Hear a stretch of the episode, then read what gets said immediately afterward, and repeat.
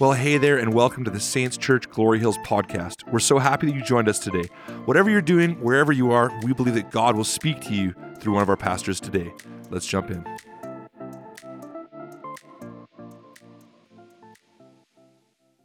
We're going to start today reading out of Matthew chapter 1.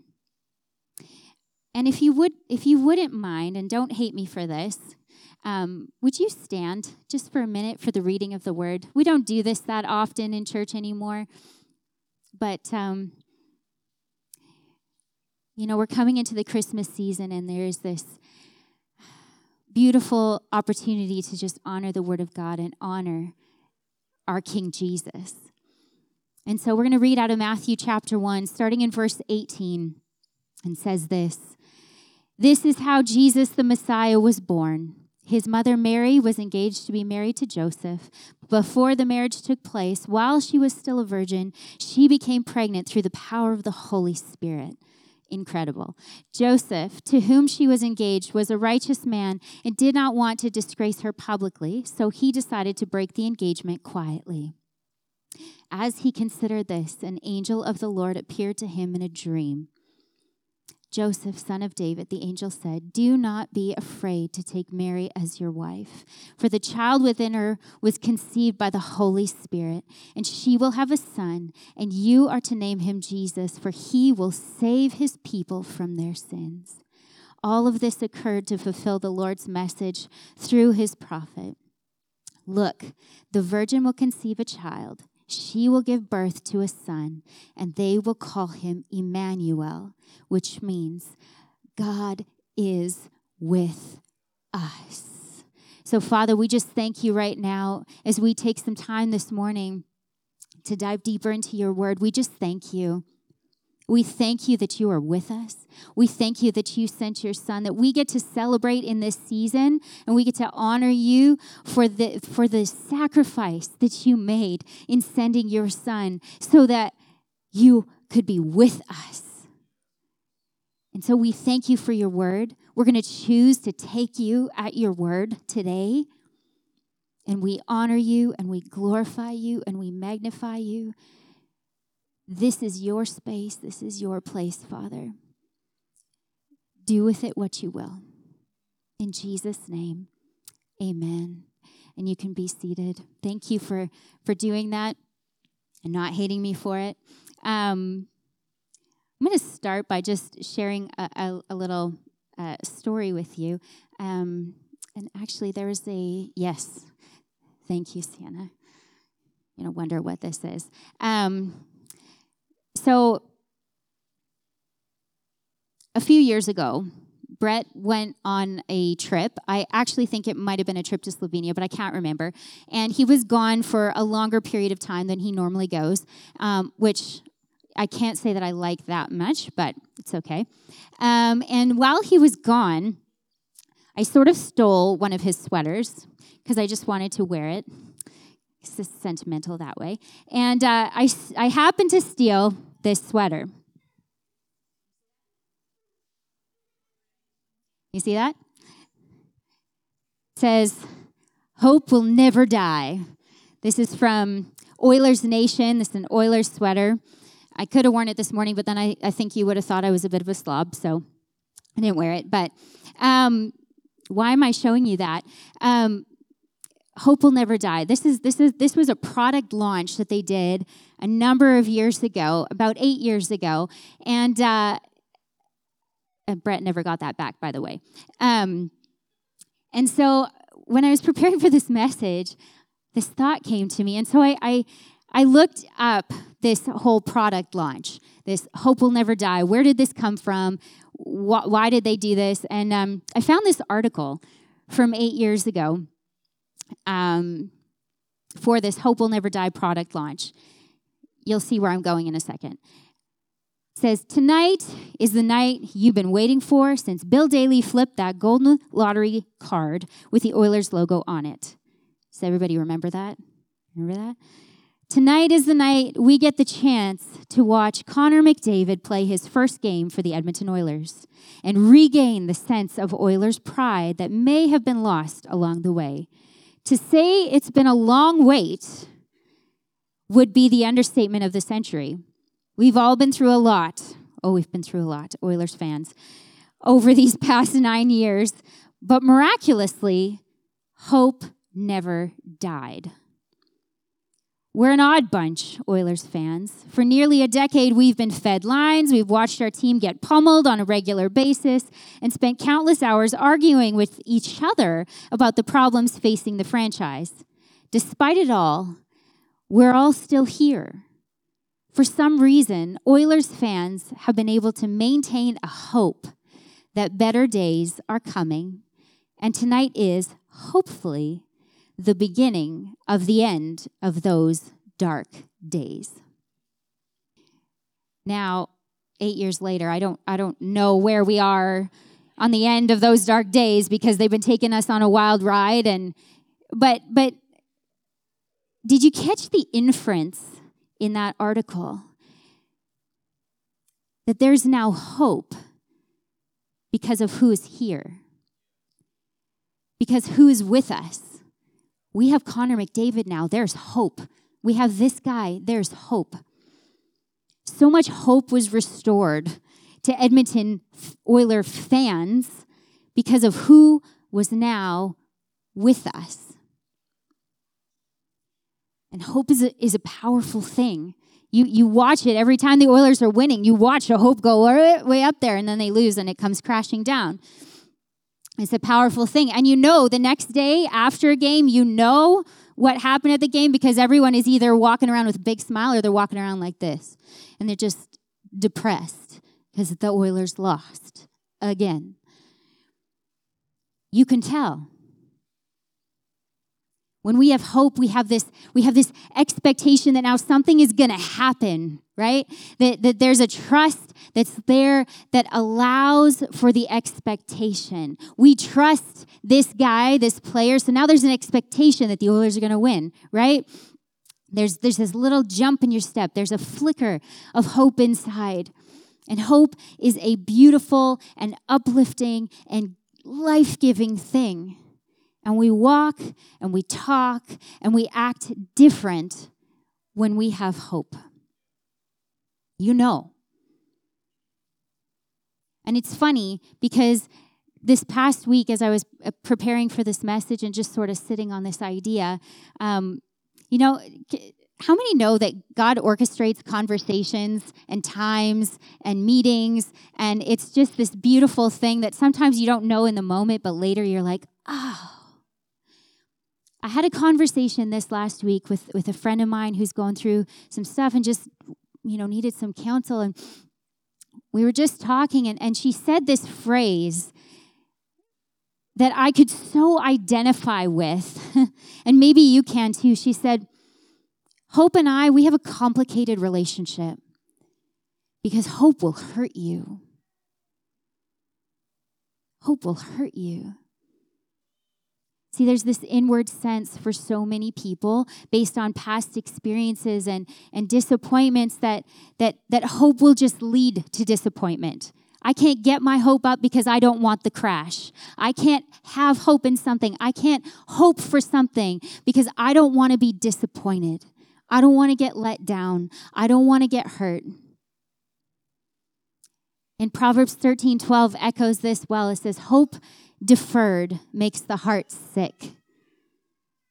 That's an accurate statement because when you feel that hope is lost and there's no hope for a certain situation or a certain thing or a certain person, you just feel sick, right? You feel sick and, and you feel tired and you feel frustrated and, and you feel let down and you feel defeated. Like it just takes you out. Hope deferred makes the heart sick. And it's in that defeated state, it's in that low state that that we actually often become fair game. We become easy prey for an enemy, the enemy of your soul, that prowls around like a roaring lion.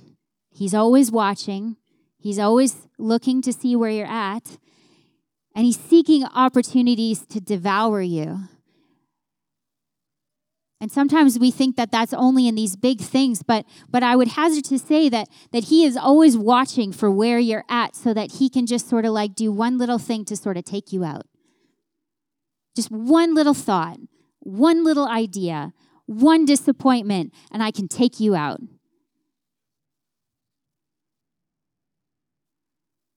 Hope is actually so so important. But we don't actually think about it or we don't want to think about it because we don't want to be disappointed. And I, I found this this other article. I'm all about the articles this time. Sorry. I found this article that talked about the importance of hope. And this is what it said. It said, Hope reduces feelings of helplessness. It increases happiness. It reduces stress and improves our quality of life. It gives you reason to get out of bed every day improves your mental well being, benefits your physical body, helps with the immune system as it reduces your levels of stress. It increases self worth, self belief, and your confidence, encourages you to take a positive action, encourages you to surround yourself with like minded people, reduces sadness and anxiety, and creates opportunities. Hope is the thing that helps hold you up so that you can walk and be who God has made you to be. And it's not only beneficial, it's actually crucial. It, be, it actually has become an issue of life and death. All you have to do is look at the rising suicide rates to know that hopelessness is, is deadly. And that's why there is such a battle for your hope because there's an enemy who does not want you to live does not want you to live, does not want you to walk in your God given purpose, does not want you to step into the things He has for you, does not want you to, to raise your family to trust in the Lord, does not want there to be a generational line that follows Jesus. No, He just wants to take you out.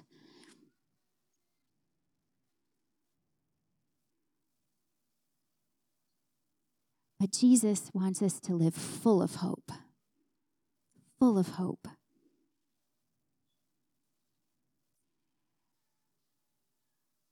But the issue lies primarily in this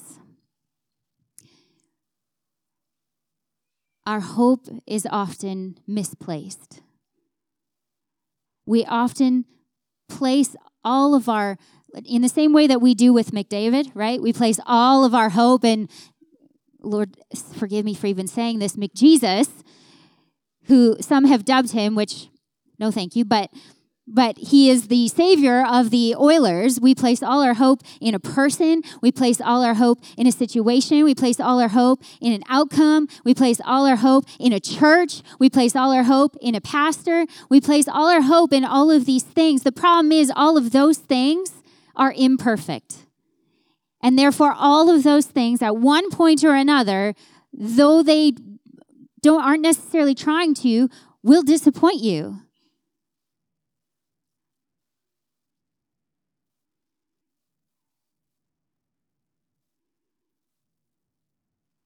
Romans 5, 2 to 5 says this. Because of our faith, Christ has brought us into this place of undeserved privilege where we now stand. And we confidently and joyfully look forward to sharing God's glory. We can rejoice too when we run into problems and trials, for we know that they help us develop endurance. And endurance develops strength of character, and character strengthens our confident hope of salvation. And oftentimes we read and we stop there and we think, oh,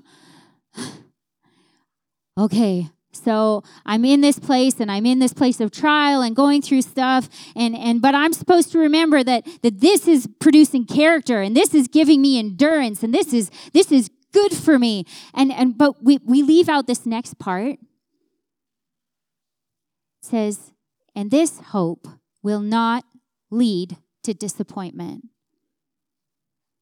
For we know how dearly God loves us because he has given us the Holy Spirit to fill our hearts with his love.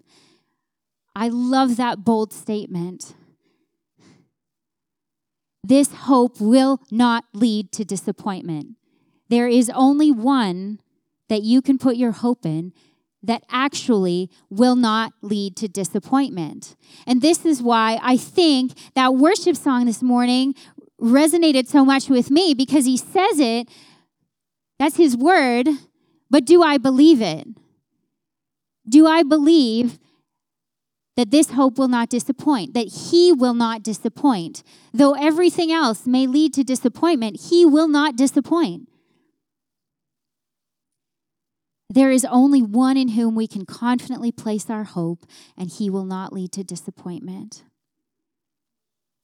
Later on in Romans, in, in Romans 15 13, it says, it says this. And, and I hope you'll walk with me on this because this just sort of opened everything up for me. It says, I pray that God, the source of hope, will fill you completely with joy and peace because you trust in Him, that you will overflow with confident hope through the power of the Holy Spirit. Wait, I thought I had to I had to dig up that hope. I thought I had to push myself to feel hope in a situation. I thought I had to like dig it out. No, no, no, no, no, no. There is a God who is the source. And the cool thing is is that if you look at the definition of source, it says a place, person, or thing from which something originates. Okay, so he's the originator. Then it says this a spring or fountainhead from which a river or stream issues. So God is our source. He is the originator. He is the point from which hope flows out into you. It flows out, which is why there can be an overflow in your life why you can live in the overflow of hope, not because of what you have forced yourself to think or feel or tried to pull out of your own emotions. It comes out of the overflow of the source. God is the source of hope. He is the place from which hope originates. He is the spring or fountainhead of hope from which a river of hope flows from. Scripture says, Draw near to God, and he will draw near to you. Draw near to the source, and guess what's going to flow out of you? Without you even realizing it, without you even having to work for it. It's not so much about a fight for hope as it is about drawing near to the source. And beautifully, as we read in Matthew chapter 1, to draw near is not hard because he is here. He is here. He is Emmanuel, God with us. Have you ever noticed in Scripture how often, in, in, in every story, from like Genesis all the way through, you continually, consistently hear God saying to his people, I'm with you. I'm with you. You're going to do this, but I am with you. Over and over and over and over again. To Isaac, he says, Do not be afraid, for I am with you. To Jacob, I am with you. To Moses, I will be with you. To Joshua, they will know that I am with you. To Gideon, I will be with you. To Israel, don't be afraid, I am with you to Jeremiah, for I am with you. In Ezekiel, to the prophet, in this way they will know that I, the Lord their God, am with them. In Haggai, to the people, I am with you, says the Lord. There is a passionate emphasis of the Lord to us that we know that He is with us. He wants you to know He's with you to the extent that He then sends His Son, and what does He name Him? God with us. He could have named Him a whole lot of things. He could have chosen a whole, like, how long did it take you to pick your kids' names? Did you have anyone else have a list? Like there were a whole bunch of ideas and thoughts and things that, that could have worked. But no, our Heavenly Father chose to send the Son, named him Emmanuel, God with us, so that his people would know he's with us. Over and over and over, he reiterates, He's with us. And sometimes I think we just have to let that settle in for a minute. Oh, and then to top it all off, before Jesus ascends to heaven, our Emmanuel reiterates one more time in case we've missed it I am with you always, even to the end of the age. He wants you to know He's with you. He wants you to know He's with you. How is that even possible, right? Uh, he's he's he's in heaven. He's here. Some people, you know, you you wonder, you question, how is he how is he here and there and everywhere? Well, first of all, God is God. He is om- omniscient, He's all knowing, He is omnipotent, He is all powerful, and He is omnipresent, which means He is present everywhere at all times. That'll mess with your mind a little bit when you think about it too hard. One pastor said it like this, and I love it. He said, Since I can't imagine a place where God isn't, I might as well imagine him with me. Just think about this for a second. Tell me one place where God is not, and then argue with me that he is not with you. He is everywhere. So we might as well just imagine and receive that he is here with us right now. And this is backed up in, in Psalm 16:8. It says, I know the Lord is always with me. I will not be shaken for he is right beside me. He's right beside me. He's here. So hope is here. When I was when I was looking into the all the hope will will never die, all the merchandise, I saw this one one guy's post and he was wearing the merch. He had his he had his t-shirt on, hope will never die. And he was he was standing next to a wall, so he sort of posed all cool with a wall behind him, and uh, and the wall said this. There there was a decal on the wall that said, "The world needs more Edmonton." Okay. I mean, I've lived here all my life, and sure, okay, whatever you say. Um, but all I could think in that moment actually was no, the world needs more Jesus. The world needs more Jesus. The world needs hope, a hope that will actually truly never die. Because this source of hope actually defeated death.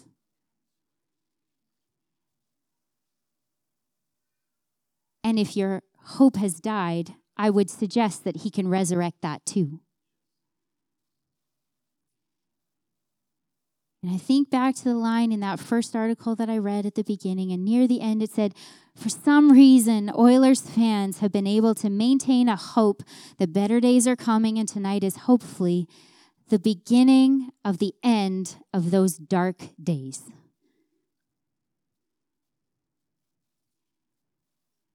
And all I can think is Isaiah 9, verse 2. The people who walk in darkness will see a great light. For those who live in a land of deep darkness, a light will shine.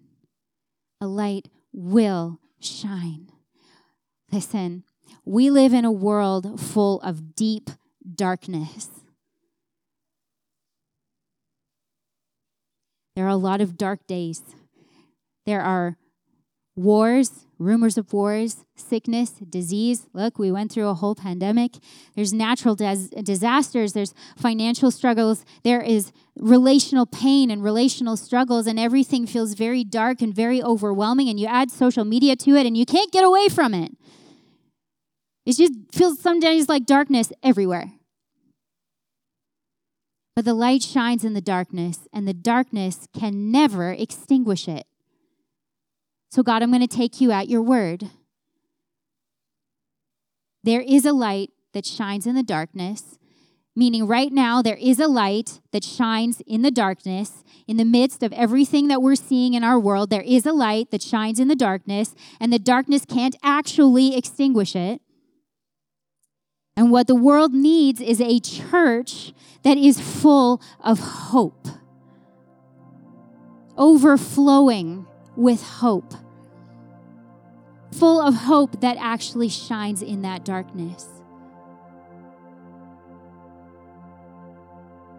There is nothing more powerful than walking into a room where you can just sense the whole room is down.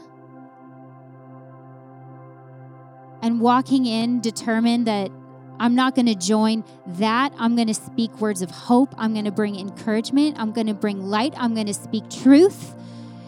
Watch what happens in the room when one person does that. You have the potential to lift a room. You have the potential to lift a person. You have the potential to lift people in their circumstances just by walking with hope. And if I can reiterate and remind you of absolutely anything today, it's simply this God is with you, He is right beside you. If you have to, use your God given imagination because that's where it came from to see Him sitting beside you, to see Him with you. The source of hope is with you.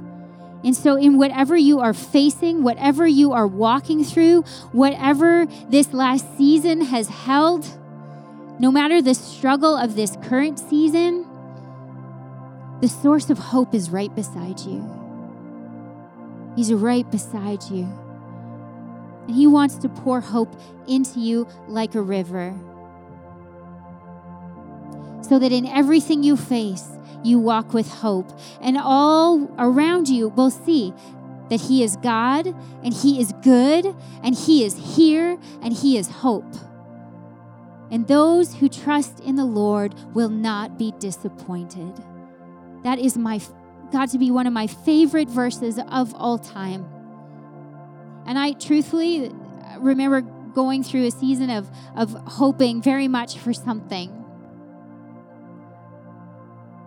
and not knowing if, if God was going to come through on it or not, if this was from him or not, and having to wrestle every day, thinking, God, I don't know. I really, I really would like to see this, but I don't know. And, and this verse became alive to me. And every single day, every single time I worried about it, the thing that came out of my mouth was no those who trust in the lord will not be disappointed listen every time a thought comes that is negative, that is opposite to the word, that is full of fear and worry and anxiety or shame or pain, the first thing you can do that I promise you will shift your mindset is to declare the word over it, to declare truth over it, to declare truth into it.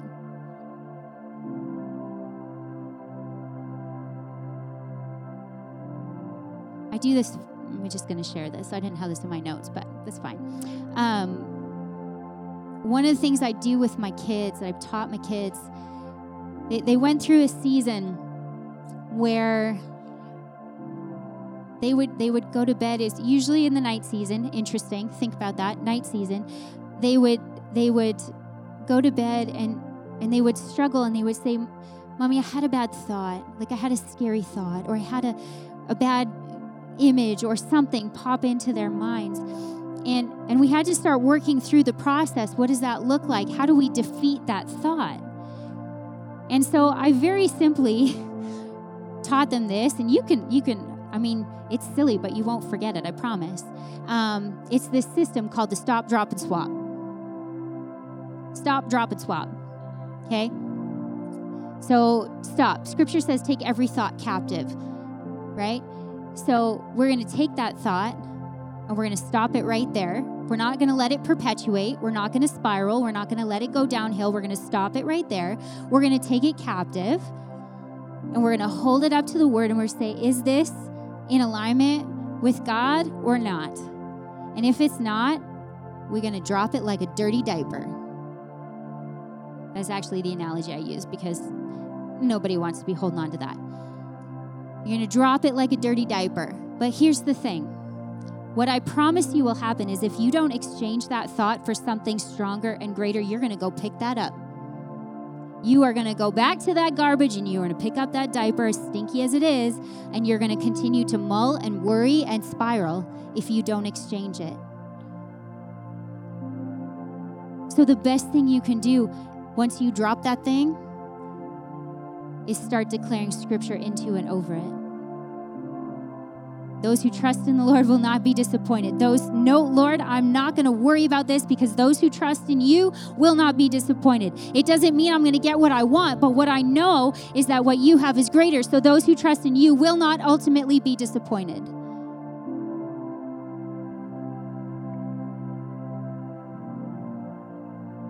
And watch what happens to your spirit when you do that the more consistently, the more you speak truth, the more you speak life, the more you watch the, how the Lord actually has his finger on every bit of your situation, and he's actually doing things that you maybe didn't see before because you were spiraling downward. But as soon as you start to lift your focus and trust in him, you start to see how his finger intertwines into everything. And he's got a plan, and he's got a purpose and it's for your good. And He will not disappoint you. Everyone else is going to fail you and disappoint you at one point or another. He will not. He will not.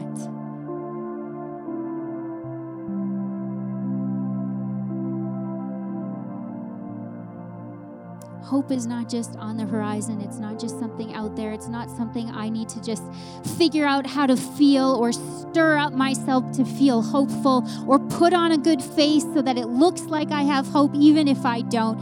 That's not what it is. Hope comes from the source out of an overflow from Him.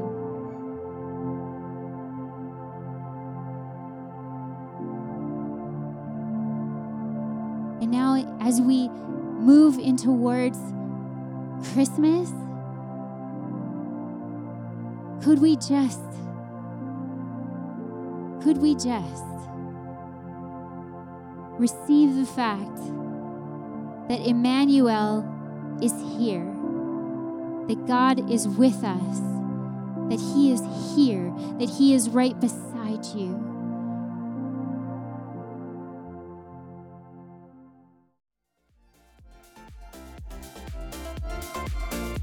Hey, thanks for joining us today. If you have any questions or are looking to get connected in any further way, head to saintschurch.ca and we would love to meet you.